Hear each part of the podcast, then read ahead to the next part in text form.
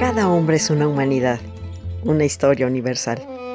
Y como la historia es maestra de vida, queremos que conozcas y saborees la historia por medio de refranes, datos curiosos, biografías, chimentitos, palabras raras y todo aquello que nos forma como personas. Tanto que contar es un espacio campechano y digerible en el que Nora Reyes Costilla los deleitará en breves cápsulas con su bella y argentina voz. Escúchame a través de la radio del Colmich, www.radiodelcolmich.com.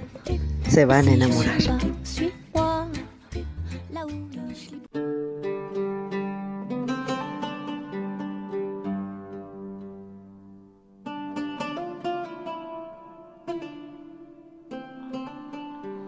En estos días, una muy querida amiga mía me preocupa porque dice tener Alzheimer.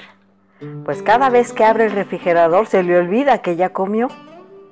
Leonautas, tener unos kilitos de más no es problema. Bueno, al menos eso me digo yo cada vez que me subo a la báscula. Cada año son dos kilos más. Y me digo a mí misma, mí misma, Tú no estás gorda. Tú lo que estás es doblemente buena. Si usted comparte mis penas y está a unos kilitos de que Greenpeace lo lance al mar, no deje de seguir escuchando esta interesante cápsula sobre un hombre que tuvo que luchar contra los kilos mortales. Público conocedor, qué alegría que nos escuchan fielmente. Bienvenidos a Tanto que Contar si quieren seguir escuchando, no olviden recomendarnos y compartir nuestras cápsulas. Ya lo saben, todas ellas están en anchor.fm. Nuestro canal en YouTube se llama igual y en Facebook pregunte por nosotros en la historia por gusto. Y si no le contestan, déjenos el recado con confianza. Nosotros nos comunicamos. Animamos desayunos, comidas, cenas, cafés, high teas Vestimos niños Dios, damos clases de guitarra y hacemos tru tru. Pregunte y verá. A hombre gordo, camisa larga. Corría el año 958. Sí, 958 y Sancho I de León era llamado el Craso, que es lo mismo que grueso o rollizo. El rey estaba muy obeso, comía constantemente y su gordura lo había convertido en un auténtico inválido, tanto que necesitaba ayuda para levantarse de la cama y hasta para caminar. No podía montar a caballo ni empuñar armas y los nobles de León y Castilla dudaban que pudiera engendrar descendencia con los problemas derivados de su peso. Gordo y jugoso, delicioso a los dos años de su reinado, cuando pesaba 240 kilos, fue depuesto por nobles rebeldes, encabezados por el buen conde Fernán González, que pusieron como excusa para su actuación el hecho de que el monarca no podía cumplir con dignidad las funciones regias debido a su extrema gordura. Sancho huyó con su esposa Teresa Ansúrez a Pamplona para pedir apoyo a su abuela, la reina regente de Navarra, toda Aznar. Ella a su vez buscó ayuda en la corte califal de Córdoba dio a Abderramán III una cura para la obesidad mórbida de su nieto y apoyo militar para que pudiera recuperar el trono. Por supuesto que a cambio de 10 poblaciones sobre el río Duero, no era de a gratis. Pero a todo puerco gordo le llega su San Martín. En la capital andalusí, el médico judío Hasdai ibn Shaprut quedó tan asombrado por la gordura del monarca leonés que lo sometió a un estricto régimen. Hoy le llamarían campamento para gordos, encerrándolo en una habitación lo amarró a la cama y le cosió la boca para que no pudiera tomar ningún alimento sólido. Solo le dejó un pequeño hueco entre los labios para que a través de un popote pudiera sorber agua y unas infusiones que el médico le preparaba. Siete infusiones diarias en las que combinaba agua salada, agua de azar, agua hervida con verduras y de frutas. Además, este tratamiento le producía vómitos y diarreas que aceleraban su adelgazamiento. Para el gordo poca cama, poco plato y mucha suela de zapato.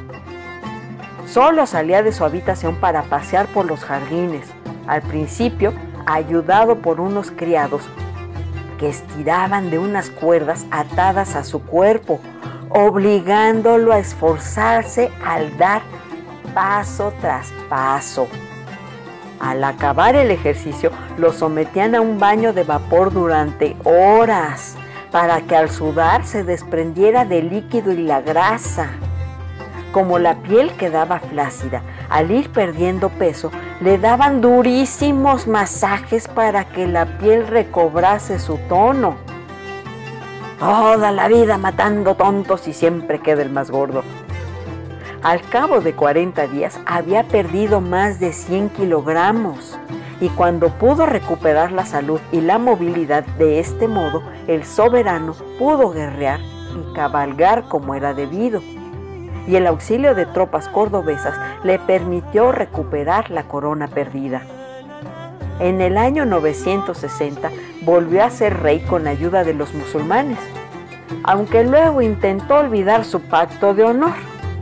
Pero esa es otra historia. Esta curiosa anécdota sirve para ilustrar el amplio y justificado reconocimiento del que gozaban los médicos de países islámicos en la Edad Media.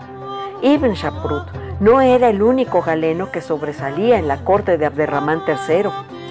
En ella destacaba, por ejemplo, la sabiduría del cirujano Abul Qasim al-Saharawi, a quien los cristianos conocieron como Abul Qasis la excelente formación de todos estos personajes y los profundos conocimientos de los que disponían y que compartían con sabios del norte de África o de los confines de Irán, solo se explica porque formaban una vasta comunidad científica basada en el uso de un mismo idioma, el árabe, en los inmensos territorios unidos por la expansión del Islam. Esta cultura médica musulmana abundaba en consejos, Decía, por ejemplo, haced uso de tratamientos médicos, pues Dios no ha creado enfermedad ninguna sin disponer un remedio para ella, con la excepción de una sola enfermedad, la vejez. En la actualidad, en muchos países islámicos todavía se recurre a varios de sus ancestrales tratamientos. El uso de la miel, del aceite de oliva o de la succión con ventosas que se llama hiyama, forman parte de prácticas preventivas o curativas que se remontan a la Arabia antigua y tienen rasgos babilónicos, de modo que sus sabias raíces se extienden hasta el tercer milenio antes de Cristo.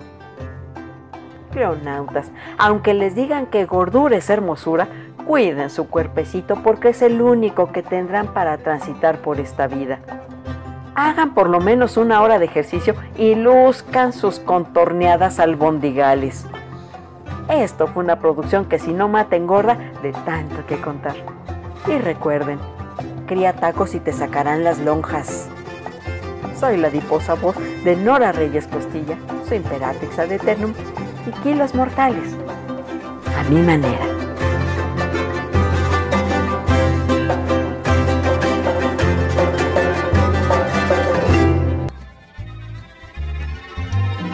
Esto fue tanto, tanto, tanto, tanto, Un poco de música, refranes, historias, saber.